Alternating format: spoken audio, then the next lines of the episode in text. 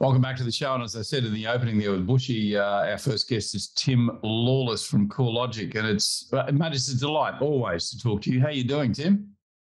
Really well. Thank you, Kevin. And thanks for inviting me on. And, and Bushy, g'day. Uh, How are you, Tim? A little while, I think, since um, we've had a chat, probably a few weeks at least, but I can't believe it's been uh, been so long. Yeah, well, we've been doing this show for you know well over a decade, and I think I met you even before you were at Cool CoreLogic, Tim. Yeah, I was just thinking. I mean, uh, I started at RP Data back then, back in 2007, right. and we'd had a long relationship well before then when I was at Colliers and PID. So, and uh, um, yeah, interesting to see how things have evolved though. From uh, you know, I don't, I don't was Zoom even a thing back then? Probably. Oh, no, I don't think it was. It wasn't um, because in those days, those early days, it, uh, the show was audio, it wasn't video. So, and that's when Zoom came along, and that was brilliant. How much? Oh, I wanted to ask you right up front. What What are your early memories of some of our times together? What yeah, What are the things that occur to you now?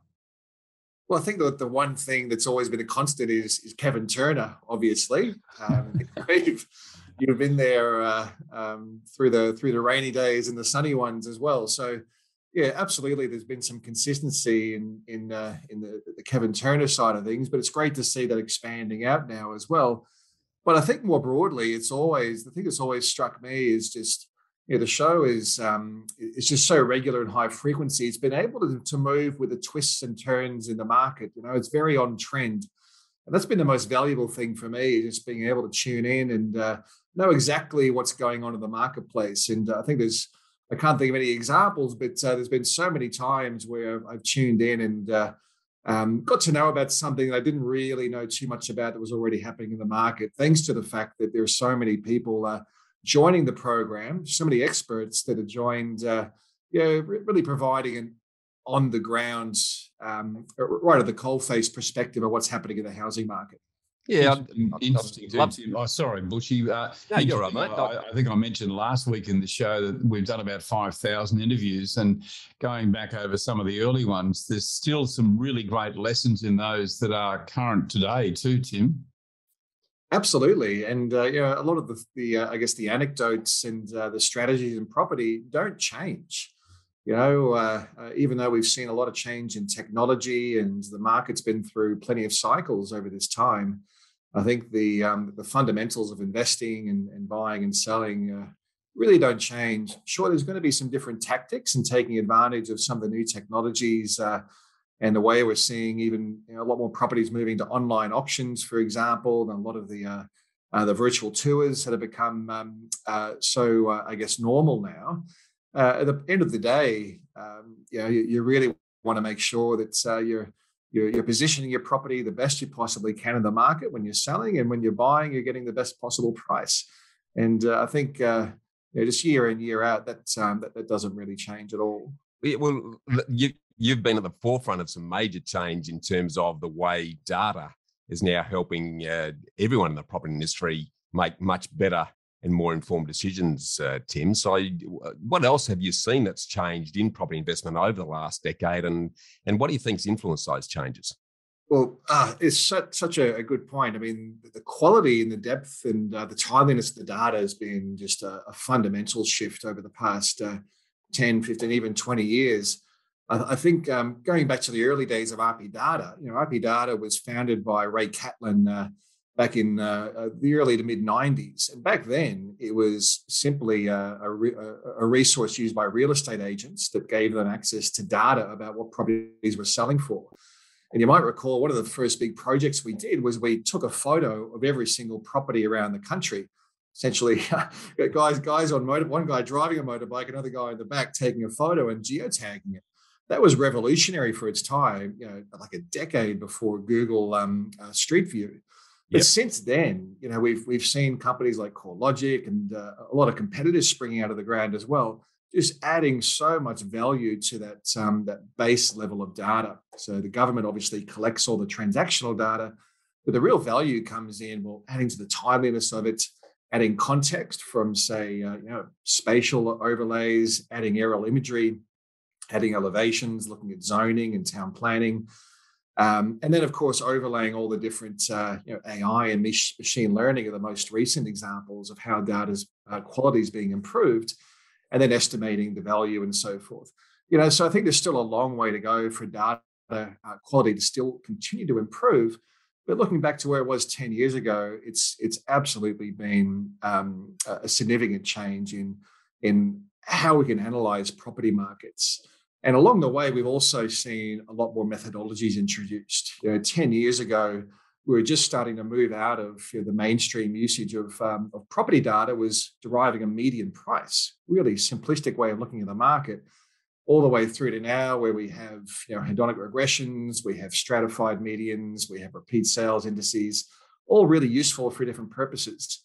So I think for anybody investing or selling or active in the market anyway, there's been this real improvement of the way we can actually estimate the value of properties and uh, get a bit of a guide for what we should be or shouldn't be paying for a property uh, in the marketplace. Yeah, those early days that you mentioned there, Tim, about uh, how revolutionary what that was, and we're going around taking photographs and so on. I, I, I do recall when the internet really started to, to gather pace, uh, real estate agents lost that power of the information. You know, there was so much information there, and they were the gatekeepers of that. And then RP Data sort of opened all that up. Because I remember when I first started in real estate, we have to do um, title searches and, th- and things like that just to get information so we could actually do a listing.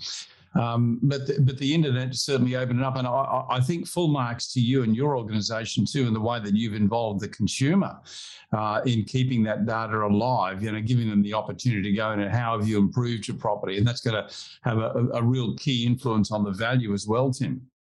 Yeah, absolutely. I think transparency is uh, is really important in housing, and uh, to have the, the real estate industry you know, empowered to see all that data was was certainly a good thing. It helped real estate agents really, um, when they're listing a property, to really get the best value or, and, and provide a benchmark to the prospective vendor about what a property was going to be listed for. But for a consumer not being able to see the same side of things, I think they were quite disempowered in many ways. And uh, as you say, the internet and a lot of consumer websites where you can actually get a lot of this information for free has really empowered the consumer side of things, but it's also made their decision making a lot more complex. There's a lot of data to choose from, and uh, and quite often it can be uh, showing different uh, different things in the market as well. So definitely my, my advice to consumers would be find the source that you're confident with and comfortable with and, and stick to it because uh, you can get a little bit overwhelmed by the amount of information that's out there now. It's gone full, full uh, other other end of the spectrum.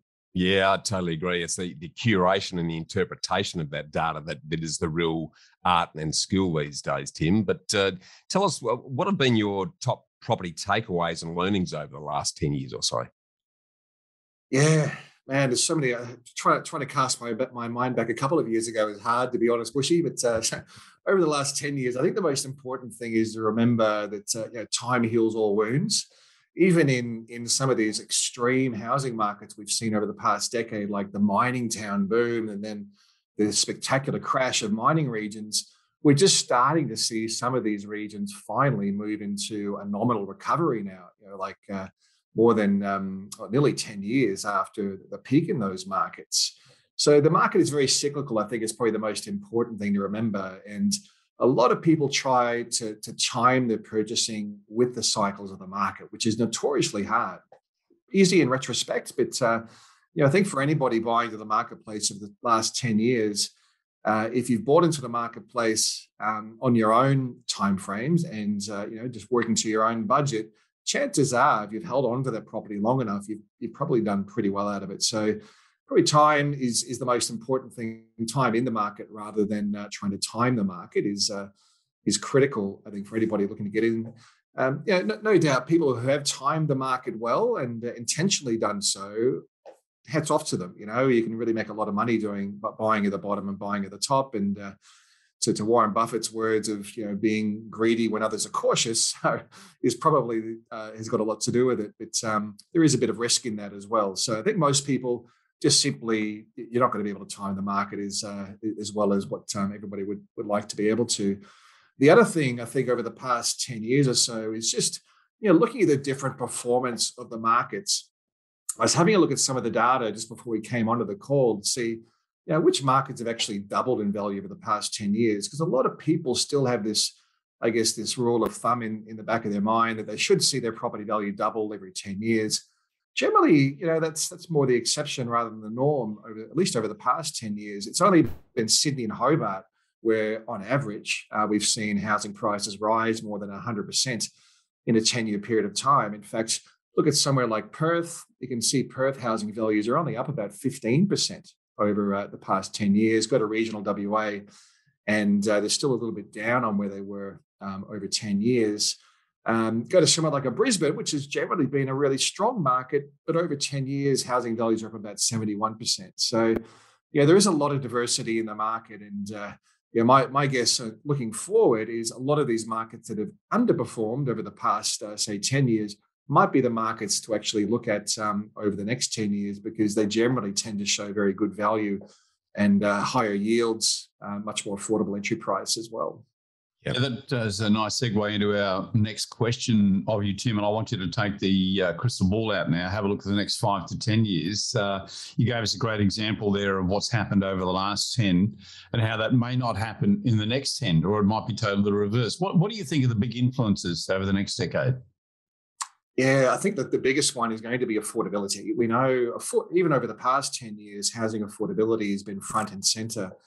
And, uh, you know, affordability has become very challenging in markets like Sydney and Melbourne, not necessarily in paying down your mortgage. That's, that's generally been pretty straightforward. When I talk about affordability, it's more about getting your foot in the door, um, being able to fund your deposit and your transactional costs um, and, and, thanks to very low interest rates, once you're in the market, servicing the mortgage has generally been uh, uh, pretty straightforward for most. In fact, we've, we've typically seen mortgage arrears in Australia over the past 10 years holding well below the 1% mark, which is quite, uh, quite phenomenal.